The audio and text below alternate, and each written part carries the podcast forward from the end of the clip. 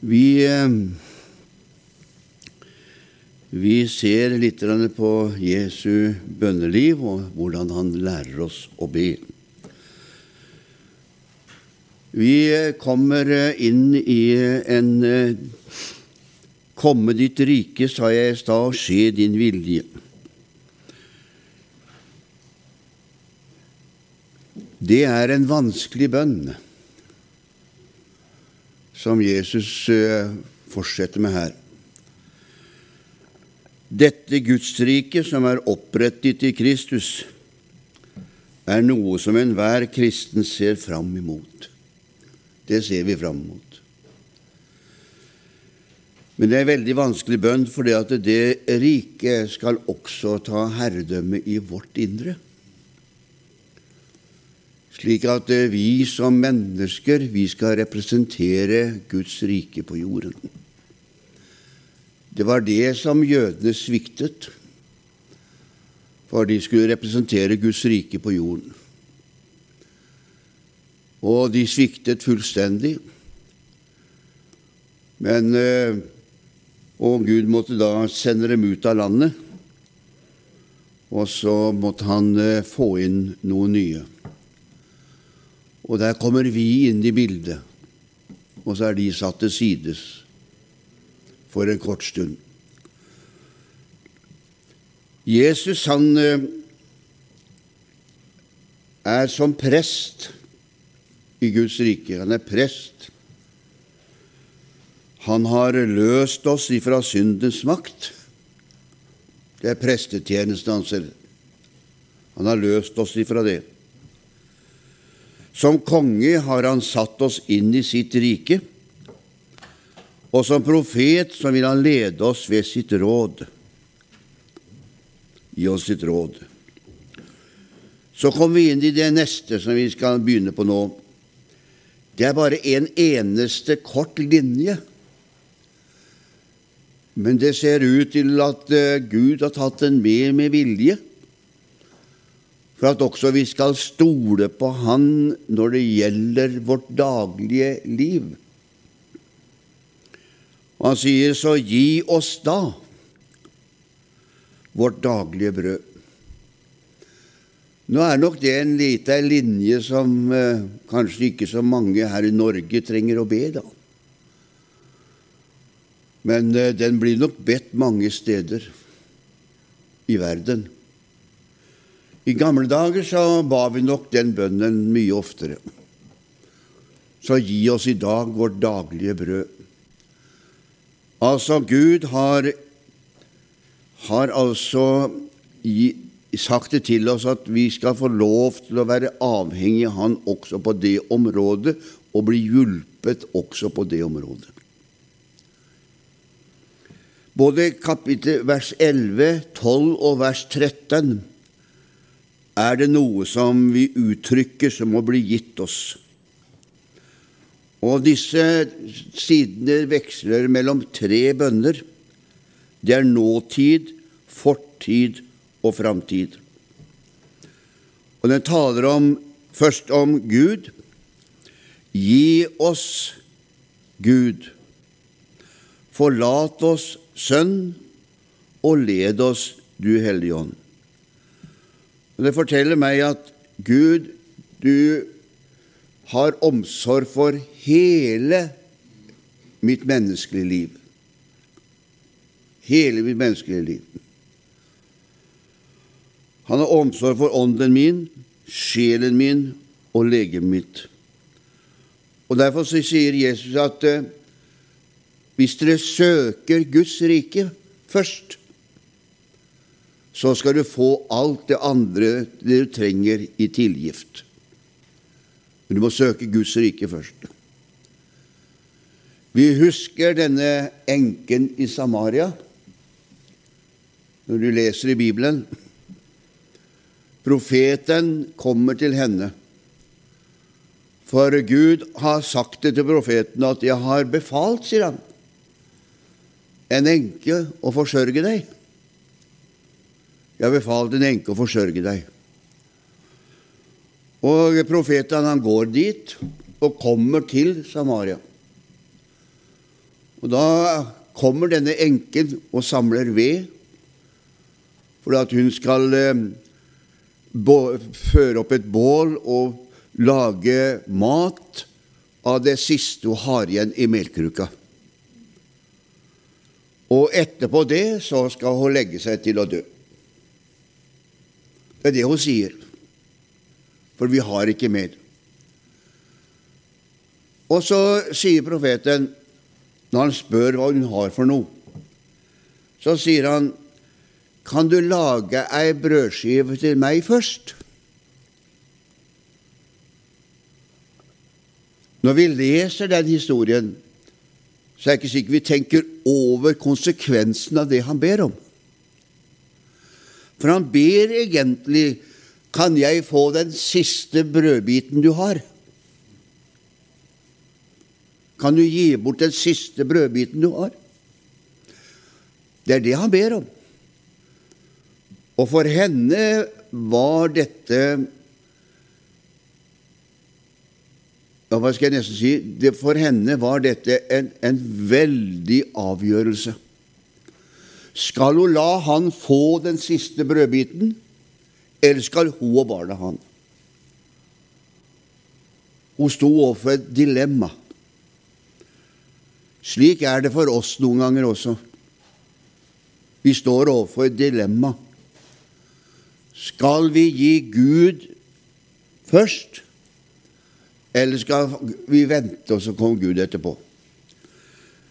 Men hun gjør det. Hun gir han det brødstykket. Og da sier han melkroka skal ikke bli tom. Og han bodde der hos henne hele tiden.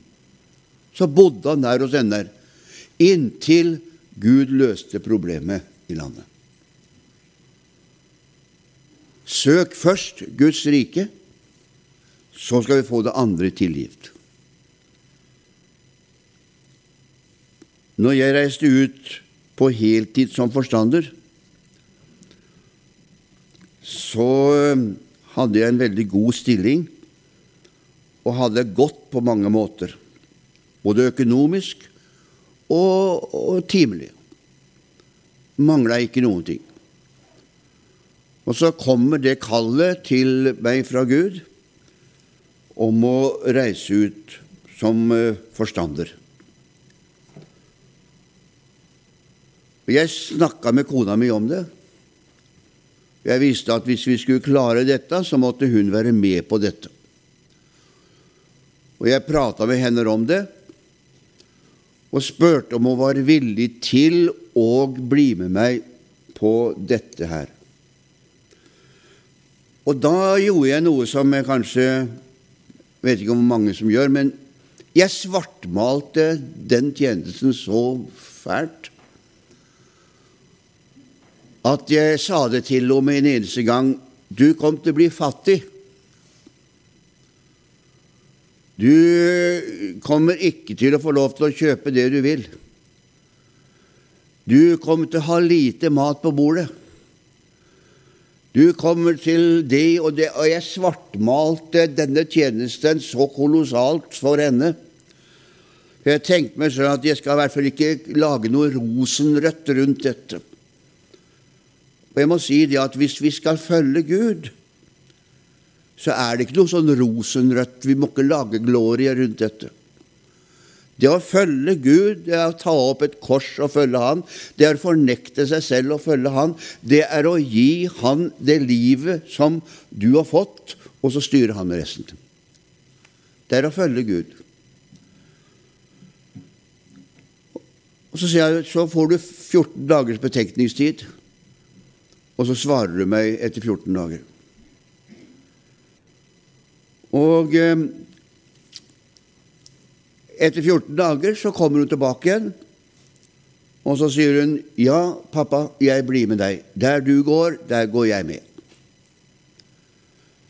Og Så sier jeg til henne at 'Ja, men si ikke til meg senere', sier jeg, 'at eh, jeg har lura deg inn i dette'.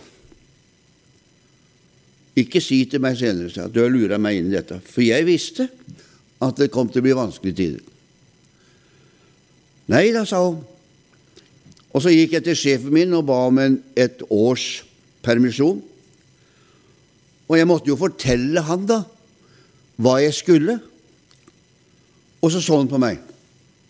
Så sier han, 'Er du gal?' 'Er du gal', sa han. Han brukte uttrykket 'Er du gæren?' sa han. Nei, jeg håper ikke det, sier Ja, men du kan ikke være normal, sa han, hvis du, hvis du, hvis du slutter her i denne jobben du har nå, sånn, hvor du har alt det du trenger, sånn, eller det du har, sånn, og så går du til ingenting. Er, du er ikke normal, sånn. Nei, det kan godt hende det sier at det ikke er i dine øyne, men det er et kall fra Gud, og jeg kommer til å gjøre det. Jeg ber om ett års permisjon. Og eh, jeg fikk det året permisjonen. Fikk det. Og så reiste vi til Dalen i Telemark.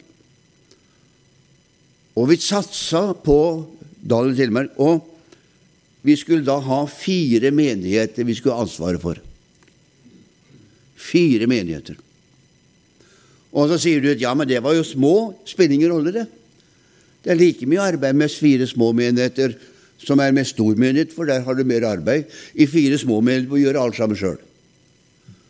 Så hadde fire små menigheter, fire eldsteråd, fire menighetsmøter og, og, og fire menigheter som vi skulle dekke med evangeliet.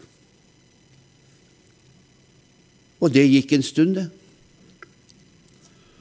Og så heldigvis så hadde jeg litt besøk. Så det gikk bra fram til et halvt år. Og da skjønte vi ved eneste gang da var, da var det slutt på beholdningen. Og slutt med beholdningen. Så da måtte vi bli avhengig av det vi fikk inn. Og det var ikke så mye, det.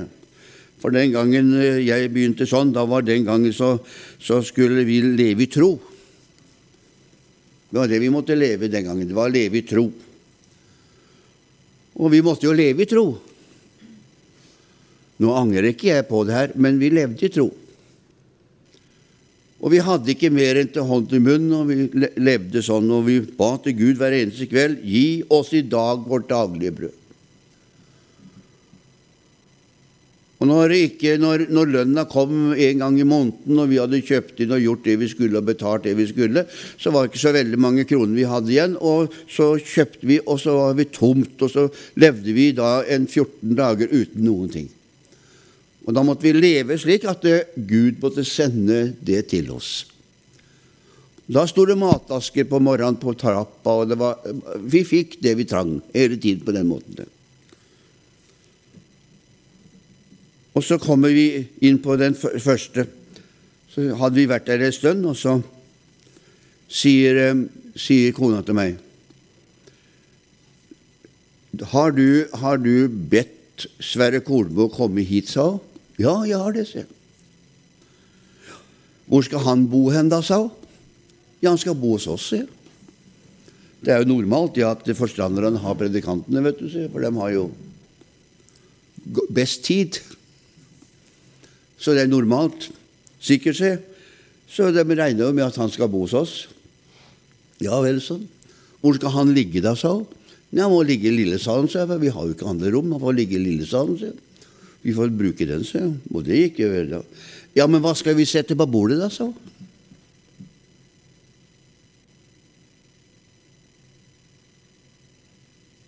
Da ble det stilt. Ja, sier jeg.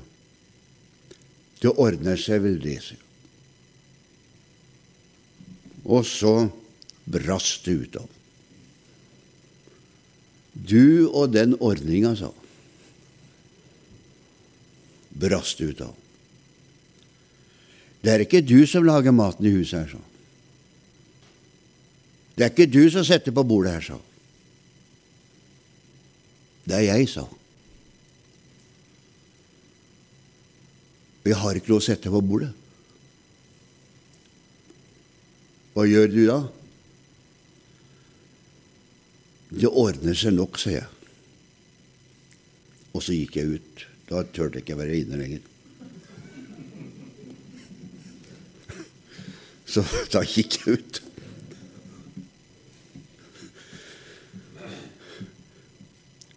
Så gikk jeg ned i kjelleren. Vi hadde en jordkjeller, så vi måtte gå utenfra og inn. Så gikk jeg ned i jordkjelleren, lukket igjen kjellerdøra, og så ropte jeg til Gud. Så sa jeg, Gud, det er du som har sendt oss hit. Og nå hørte du hva kona mi sa.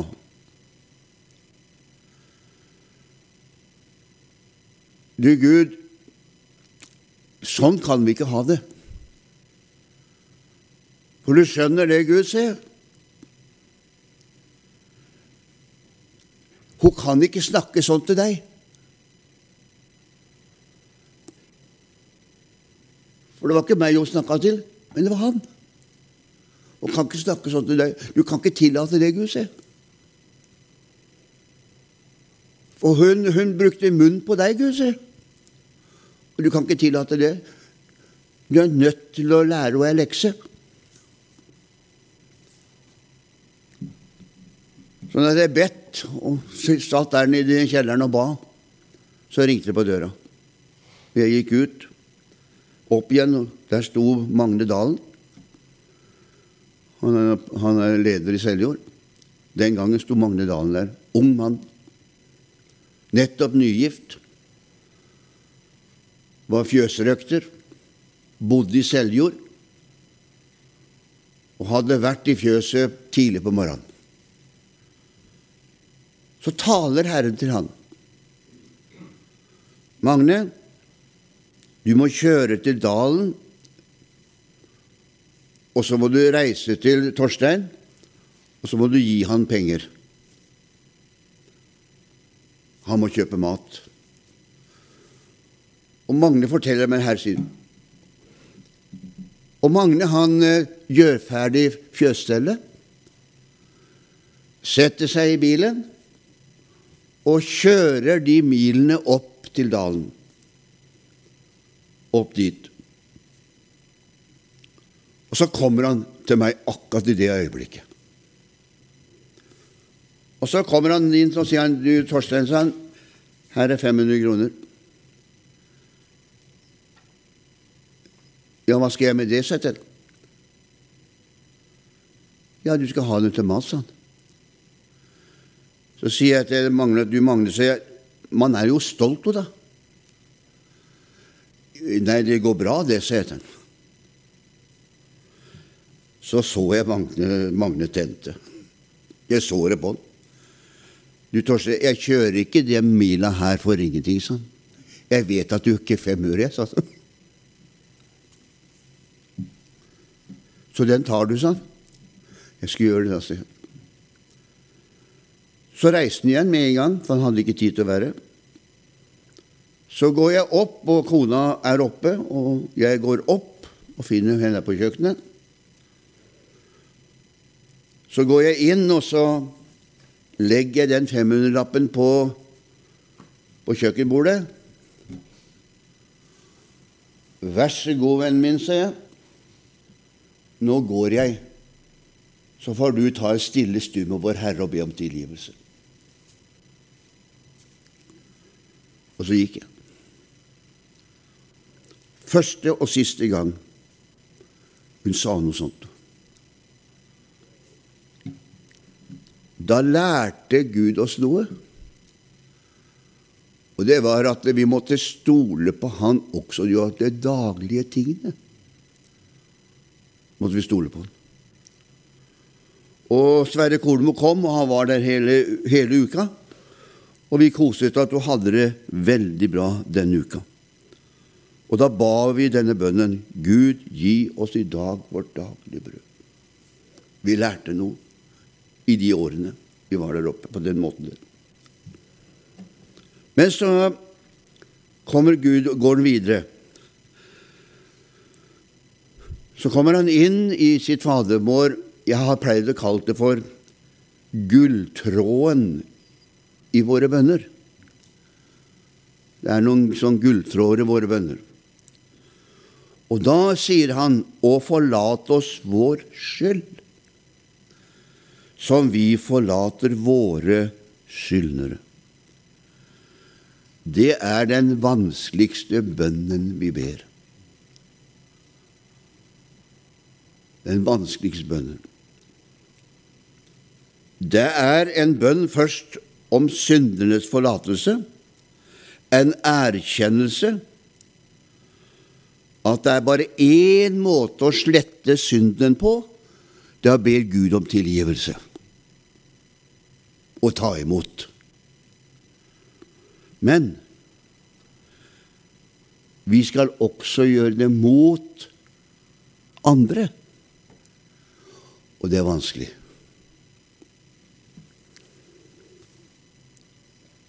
Jeg husker jeg var nyåndsdøpt. Hadde vært helt var, Kom fra møtet nyåndsdøpt.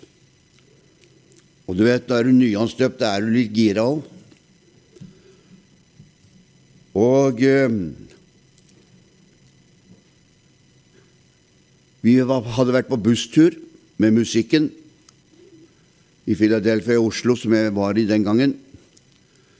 Og Vi var på vei hjemme og jeg satt eh, ganske ba langt bak i bussen, og vi hadde sikkert moro. Og, og, og vi, vi prata, vi unge. Vi var jo unge, unge, den gangen. Vi var jo rundt 28-30 eh, år, var jo unge den gangen. Og vi hadde det sikkert moro. Og jeg vet ikke hva som skjedde, det har jeg ikke peiling på. Men så var det ei dame, ei eldre dame. Da plutselig snudde seg, og så, sier hun til, så ser hun på meg og sa Torstein, nå tier du stille. Hun tok meg så at øra flagra. Hva, hva det var for noe, det husker jeg ikke. Men antagelig så hadde vi vel kanskje snakka, og det hadde vært litt sånn som ikke hun likte, da. Og jeg må innrømme det at pang, sa det bare. Så var den derre gleden pang borte. Og jeg kjørte bussen, i bussen hjemover, og det var noe som ikke skulle være der. Og det som var det verste, det var at djevelen sa Der ser du, nå tok hun deg og kjefta på deg, Torstein, så alle hørte det. Og jeg må innrømme det at jeg hadde lyst til å gjøre sånn. Hun var jeg ikke blid på. Så var det det at hver gang jeg var oppe i musikken, så måtte jeg gå forbi henne. For hun satt på første benk. Og jeg måtte gå forbi henne og sette meg på sida der jeg satt og spilte. Og det var et mareritt å gå forbi henne. For det, det, det, det brusa inni meg. For jeg følte meg urettferdig behandla. Så jeg tenkte meg sjøl dette går ikke. Dette går ikke. Jeg kan ikke ha det sånn. Så den eneste jeg fant på å gjøre, det var egentlig å si Gud, nå må du hjelpe meg. Nå må du hjelpe meg så jeg kan tilgi og glemme den situasjonen. Men det er bare at det hjalp ikke noe. Jo mer jeg ba, jo mer sint var jeg på dette mennesket.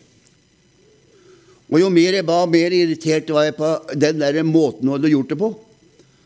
Og jeg syntes det var så urettferdig. Til slutt så måtte jeg gjøre det som noen ganger vi gjør. Jeg måtte inn i bønn og faste.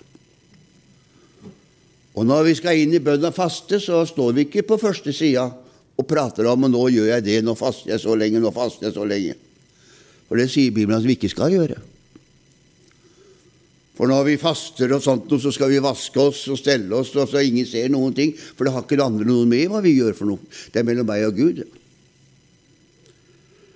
Så jeg gikk inn i bønn og faste. Så jeg bare sa det til kona, at jeg går inn i bønn og faste. Og Jeg gikk inn i bønn og faste jeg vet ikke hvor lenge, over en liten stund. Plutselig en dag, mens jeg ber til Jesus Og det å be det er ikke det samme som å ligge på kne hele tiden og be. Men vi, jeg gikk på arbeid, og jeg ba til Gud, og vi, vi Sånn. Plutselig så var det akkurat Gud tok vekk den derre vonde rota som hadde bygd seg opp i mitt indre. Og så fjerna han den vonde rota og tok henne fullstendig vekk. Så jeg, jeg fikk en sånn glede i mitt indre og begynte å elske det mennesket som på en slik måte at jeg ikke har opplevd maken på, denne gamle mora.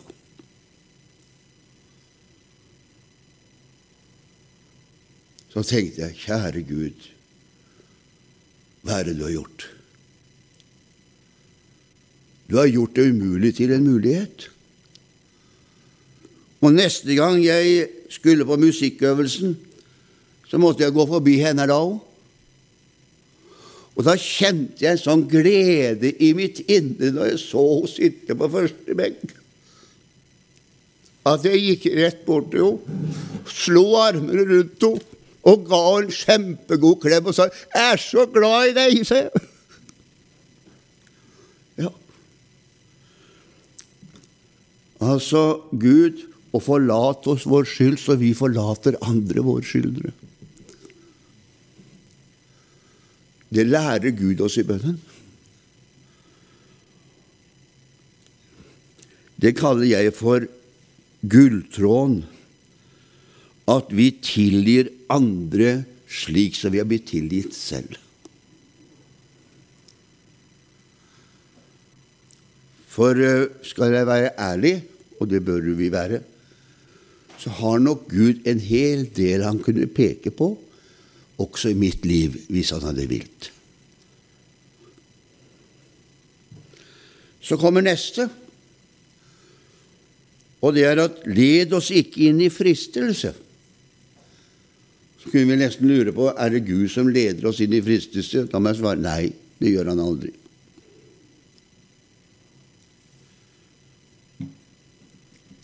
Det er som han sier Gud, vil du hjelpe oss så vi ikke kommer inn i fristelser? Vil du hjelpe oss? For fristelser, det kan være så mangt. Det kan være så mangt, ja. Kan du hjelpe oss slik at vi ikke kommer inn i fristelse. Vi ber egentlig Gud, vil du fri oss ifra den prøvelsen? For den prøvelsen å komme inn i fristelse, vil du be oss for den? Og hva er det for noen form? Jo, fristelse, det kan være så mangt. Det kan være at Gud ber deg gå til et menneske, og så gjør du det ikke. Du fristes til å la være og kom med hundrevis av unnskyldninger. Det kan være at Gud ber deg om å lese et ord, og så gjør du det ikke. Du har hundre unnskyldninger. Du blir fristet til å la være.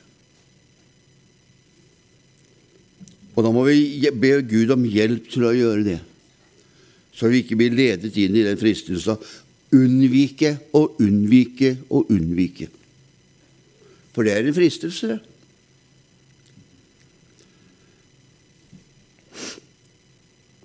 Det hender at Gud taler direkte til oss og ber oss gjøre visse ting. Og det har hendt meg mange ganger, og det hender av og til, at Gud taler direkte til og ber oss gjøre og ber meg gjøre noen ting så hender det da at jeg sier nei. Jeg gjør det ikke. Og jeg husker en gang som det kom en mann til meg, og han ville så gjerne snakke med meg om Gud. Men jeg hadde ikke tid, syns jeg, til å stoppe opp. Jeg hadde snakka med kona hans ikke så lenge forveien og bedt til Gud med henne. Og så kommer han på en bensinstasjon, og så vil han så gjerne snakke med meg. Og jeg veit ikke og jeg, jeg, hadde det så travelt, og, og det, det, var ikke sånn. Og han prøvde flere ganger. Og ja, ja, ja, så jeg, jeg hadde det så. Og sa du, jeg må reise jeg må stikke. Og jeg satte meg i bilen, og jeg kjørte bort. Dagen etterpå så hadde jeg så anger og så vondt i mitt indre at jeg ikke hadde gjort det. Og jeg har ikke klart å få tak i han enda. Jeg var fristet til å la være. Har ikke fått tak i det ennå. Og jeg har bedt til Gud og bedt til Gud kan du tilgi meg? Kan du tilgi meg? Kan du hjelpe meg så jeg når han igjen, så jeg kan få, få tak i han igjen? Det også komme inn i det som er fristelse. Men fri oss fra det onde. Fri oss ifra det. For det er ondt, det er vondt å ha det vondt på denne måten.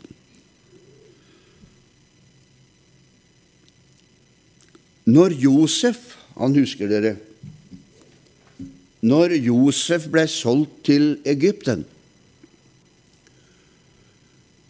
så blei han eh, forkastet av sine brødre og ble sendt til Egypten. Han var 17 år gammel.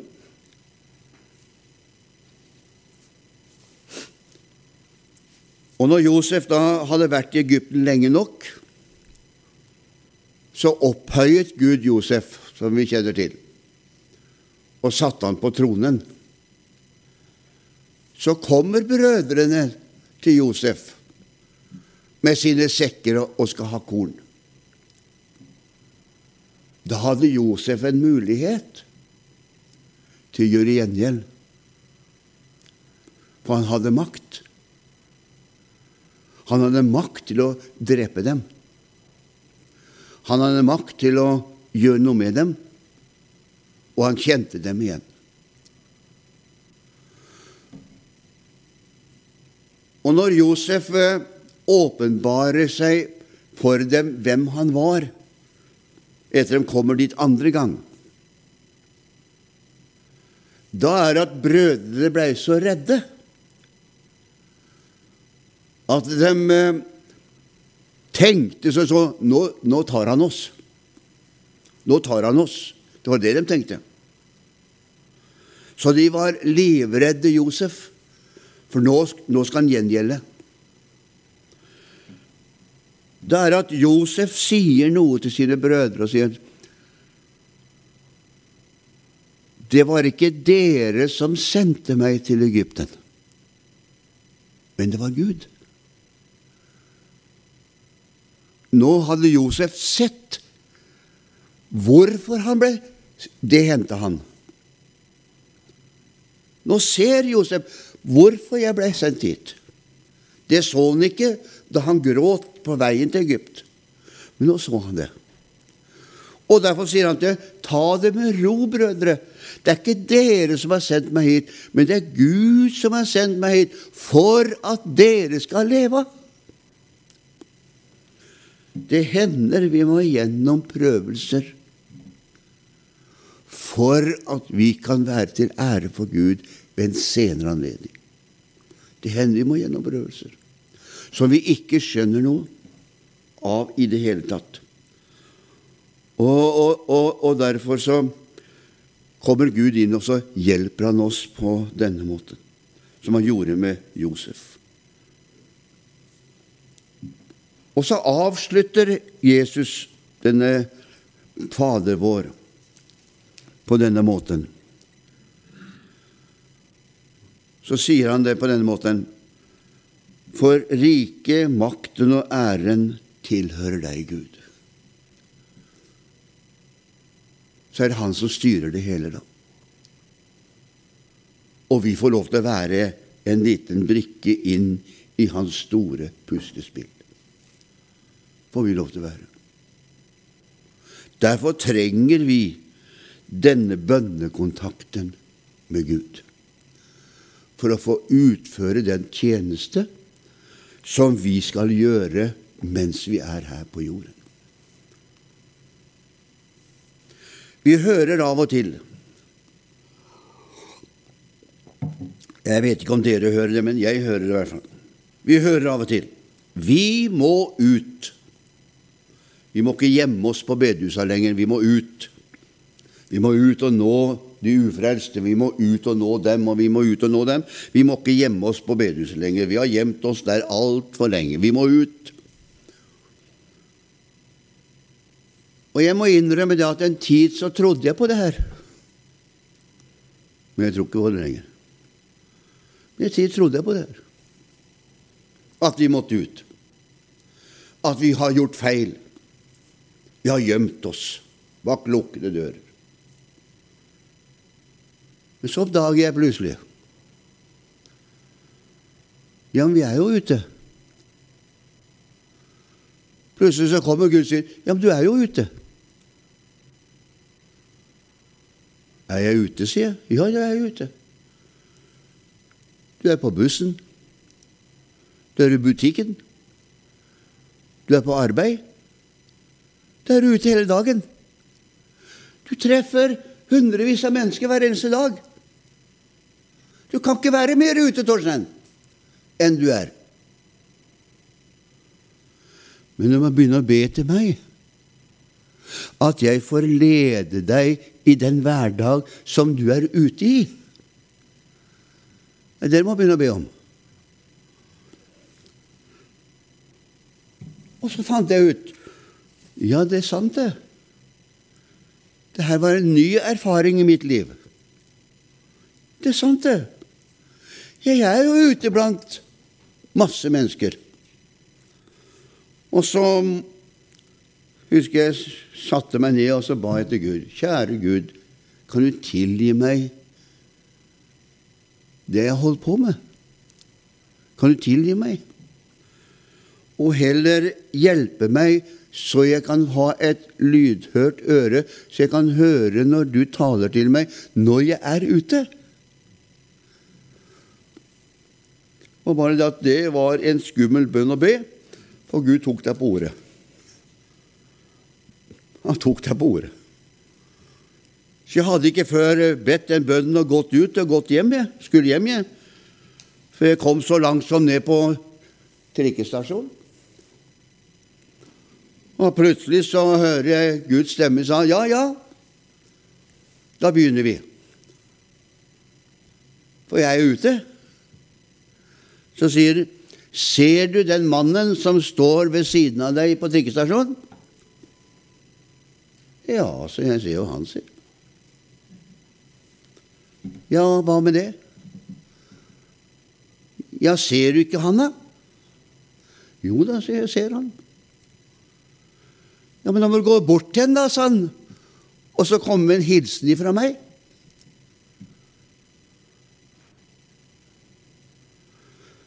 Uh, ja Det var ikke akkurat sånn jeg hadde tenkt det, da. Nei, det var ikke akkurat sånn, da. Men sånn er det, for du, være, du er ute. Så den trikken jeg sto og venta på, den kom ikke. Det ser ut som Gud holder igjen trikker òg. Så den kom ikke, og jeg så langt oppi der og så og så og så om ikke kunne sett den komme igjen svingen, og, kom, og den kom ikke. Og Gud holder på. Ser du han mannen som står der? Ja da, jeg ser den. Ja, du må gå bort og komme en hilsen ifra meg. Til slutt så hadde jeg jo bedt om ja, Gud, sier da skal jeg få gjøre det, sier jeg. Jeg får gjøre det. Du hører tonen. Jeg får gjøre det, da. Så går jeg bort til Og så sier han 'Unnskyld meg', sier jeg. 'Du kjenner ikke meg?' Nei. Nei. Men jeg har en hilsen til deg, sier jeg. 'Å? Har du det?' sa han. 'Ja', sa jeg. 'Jeg har en hilsen til deg fra Jesus'. Og idet jeg nevner Jesu navn, så spretter tårene på mannen. Spretter tårene og begynte å gråte. Og så står vi der litt, og sier til den, Vil du at jeg skal be til Jesus for deg, sammen med deg? Ja, sa han. Jeg vil det, sa han. Og mens vi står der på fortauskanten, så tar jeg rundt den helt vanlig, og så ber vi til Jesus sammen. Dette hadde han venta på. Han hadde venta på det. Jeg hadde vært ute. Og når vi hadde bedt Jesus sammen, og vi sto der og var så takknemlige, så kom trikken. Og han gikk inn på sin trikk, og jeg gikk inn på min trikk. Aldri sett den mer. Så tenkte jeg etterpå Ja, Gud, det er sånn det er. Vi er ute. Men det er bare et spørsmål vi bruker utetida vår til noe positivt i Guds rike. Men til det så trenger det bønn. Vi må ha bønn.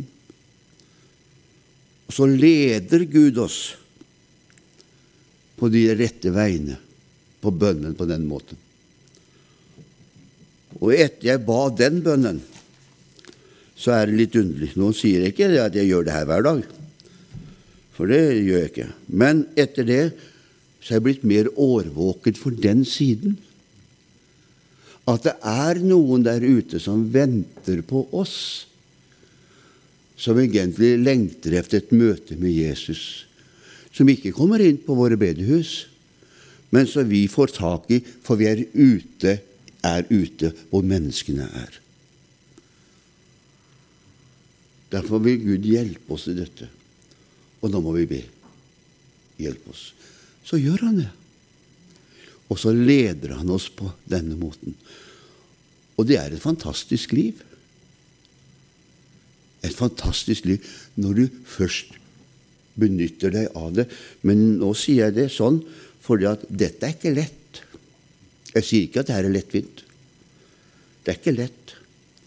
Men når Gud gjør det, men vi må be, så hjelper Gud oss til å gjøre dette på denne måten.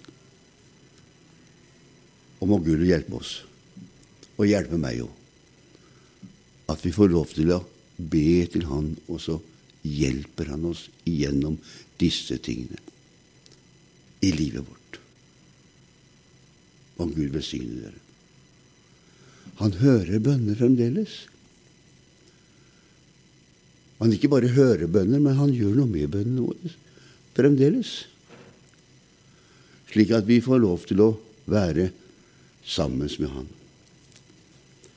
Skal jeg ta til slutt? Jeg hadde tenkt å gi opp etter seks måneder i tjeneste. Jeg hadde tenkt å gi opp. Jeg syns det ble så vanskelig. Med fire menigheter, fire-seks møter i uka. Jeg, hadde tenkt å gi opp. Jeg hadde bestemt meg for å reise inn igjen på jobben og og, og, og, og gjøre det jeg gjorde før. Der er Gud vekker en mann nede i Kragerø Gud er underlig som lå ba til Gud. Så vekker han en mann nede i Kragerø, og så sier Gud til denne mannen i Kragerø du skal sende bud på han Grotbekk som er på dalen til å komme hit en uke og hjelpe deg.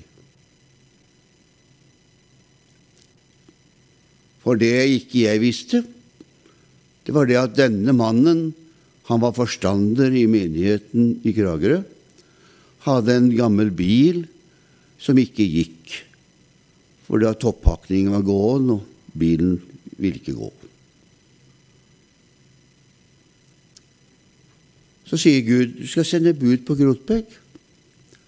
Så kommer han en uke, og så er han med deg her. Så lå det innebakt, så reparerer han bilen din den uka. Så ringer han meg, og så sier han Ja, det er Bratteli sin. Ja, hei, ja. Jeg kjente jo han fra før av. Kan du komme til meg en uke, sa han. Og være hos meg en uke, sa han. Vi skal ha en bønneuke, en, en, eh, vi skal ha en møteuke. Og vi har møter da fra onsdag til og med søndag. Nei, sa jeg. kan jeg ikke gjøre. Jeg kan ikke komme til det, sa jeg. Og hvorfor ikke det, sa han. Nei, jeg har ikke noe der å gjøre, sa jeg. Så jeg kommer ikke, sa Jo da, sa jeg, du har her noe å gjøre, sa så du kommer sånn. Nei, sier jeg, jeg kommer ikke. Dagen etterpå så ringte han opp igjen. 'Du, åssen ble det med den turen?' sånn, 'Kommer du?' Nei, sier jeg. 'Jo, du kommer', sånn. Du kommer sånn. 'Jeg har bedt til Gud', jeg, sånn. 'Og han har sagt du skal komme'. Så du kommer sånn. Og jeg sa fra Jeg spurte brødrene om jeg kunne få da ei uke fri til å reise dit. Ja da. Og jeg kjørte nedover til Kragerø. Og mens jeg kjørte ned til Kragerø, så begynte jeg å gråte. Og så sa jeg, kjære Gud, jeg har ingenting der å gjøre, Gud, for jeg har ikke noe å komme med. Jeg var tom, jeg har ikke noe å komme med, Gud. Det, det, det, jeg må innrømme, Gud, at det, er tomt. Er noe, det er ikke noe mer. Jeg går tilbake til jobb. Jeg kjørte nå ned, og kommer ned til han, og han tok imot meg. og jeg kom, 'Du må komme tidlig', sa han. Ja, jeg kom tidlig, kjørte tidlig om morgenen. Og når jeg kom ned, og vi hadde parkert og prata litt sammen, så sa han 'Du, Torstein, sa han, denne uka sa han, skal du reparere den bilen min', sa han. 'Å', sier jeg, 'skal jeg det', sier jeg. Ja, du skjønner, toppakninga sier de har gått her, og det er en del ting som er gærne her. Og du er bilmekaniker, du skal reparere den bilen for meg, sånn. Ja, det skal jeg gjøre. Jeg, det er flott. Jeg har med meg verktøykassa. Så, så går bra, det. sier jeg skal ta med den bilen. Ja, så har vi møter, da, vet du, sånn. Onsdag, torsdag, fredag, lørdag, søndag. Da. Å, har vi det, sier jeg. da gikk liksom pipen ut av meg, da. Den bilen, det var greit nok. Men eh, disse møtene Og Så kom jo kvelden, da. Vi skulle gå på møte. og jeg sto og reparerte denne bilen den dagen, og utover så gikk vi inn og spiste, og så sa han nå, må du hvile litt, Torstein, for da spiser vi, og så hviler vi litt, sa Ja, jeg gjorde det, og Når jeg hadde hvilt litt, så ropte han 'Må du komme inn til meg på kontoret', sa han. Ja, for nå skal vi snart gå. Og Jeg kom inn til han på kontoret og satte meg i stolen, og så sier han 'Ja da, Torstein, nå skal vi snart gå på møte', sa han. Det blir herlig. Ja vel, sier jeg. Og så ber vi en bønn også, sammen. Og så ba vi en, og han ba en bønn, og jeg ba jo en bønn, jeg òg, da, vet du. Og så gikk vi. Så tenkte jeg, når jeg gikk på det første møtet, tenkte jeg at det blir katastrofe. Det er katastrofe. Så jeg følger med han. Men i det jeg går over dørstokken til lokalet, så er det akkurat som det detter ned et ord. Du, vet, du sier vi får et ord. Det detter bare ned et ord. Som bare detter ned i in, mitt indre. Og jeg slår det opp med en gang. Og så er det som Herren tar Det skal du preke over. Og jeg ante ikke noe mer enn det ordet. Du skal bare preke over det. Bare lukke opp munnen din, du. Bare lukke opp munnen din, du. Og jeg gjorde det. Jeg begynte å preke over det ordet, og jeg vet ikke hvor ordet kom ifra. Du vet, du har sånn at det bare kommer. Bare kommer. Det var onsdagen. Torsdagen reparerte bil hele dagen. Kom inn på kontoret til han, og vi ba. Fikk ikke forberedt meg noen ting. Han passa på at jeg ikke åpna den boka. Det var helt underlig. Han passa på hele tiden at jeg ikke fikk tid til å lese. Samme gjentok seg. Jeg gikk inn dør, dørterskelen. Et ord datt i huet på meg når jeg gikk over dørterskelen. Og så sa jeg bare 'lukk opp munnen, du', sa Gud. Fredag akkurat samme. Lørdagen akkurat det samme. Jeg fikk ikke lest en strofe.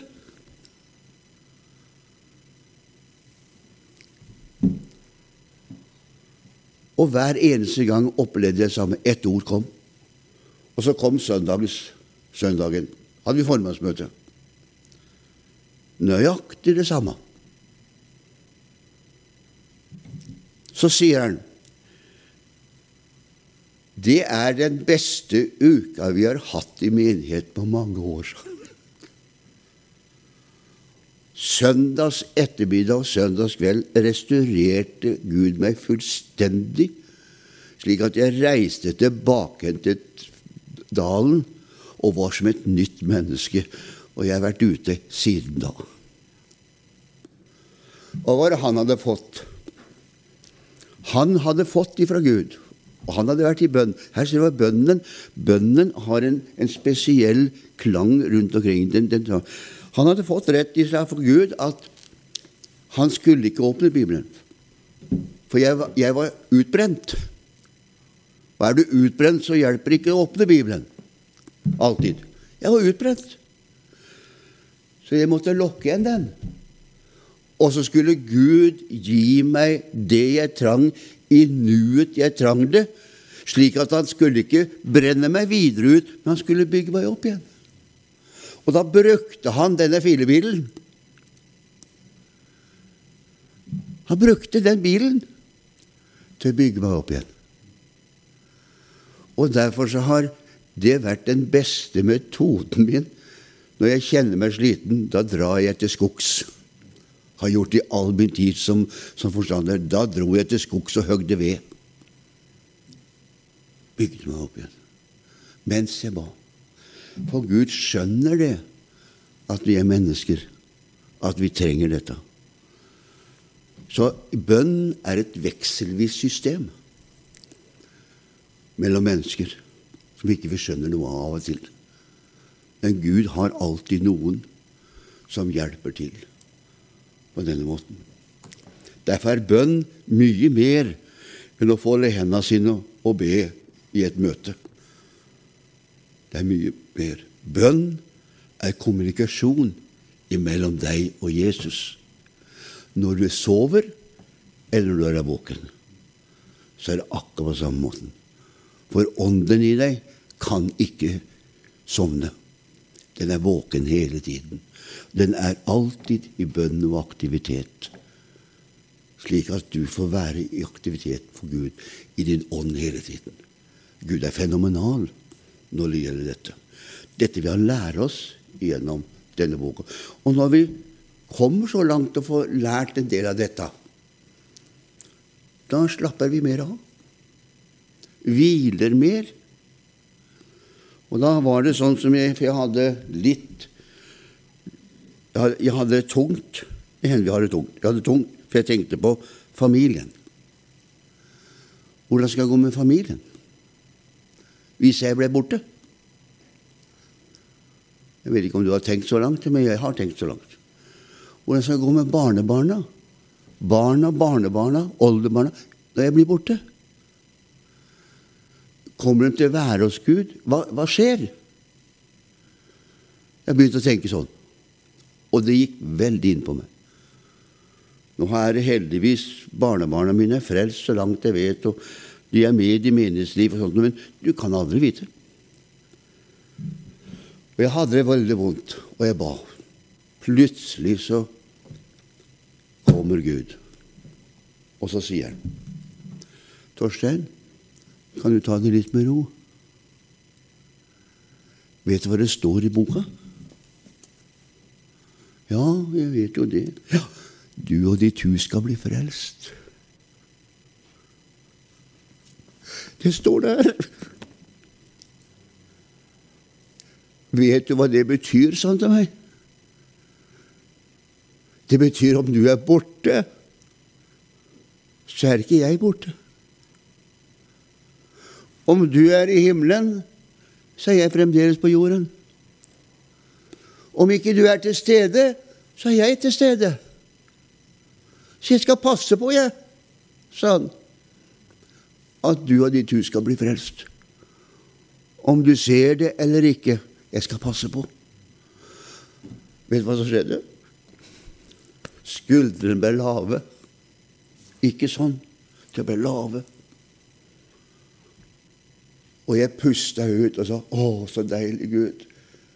Da har jeg lagt det på deg, og så slapper jeg av. Ja, ber du ikke lenger for Å jo, hver dag. Men jeg slapper av. Og det må vi lære litt i bønnen.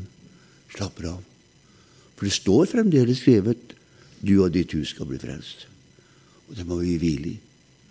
Må Gud hjelpe oss, og Gud velsigne oss til å hvile i dette. Det var litt om bønnen. Nå skal jeg ikke holde på lenger, for jeg holdt på så grusomt lenge sist.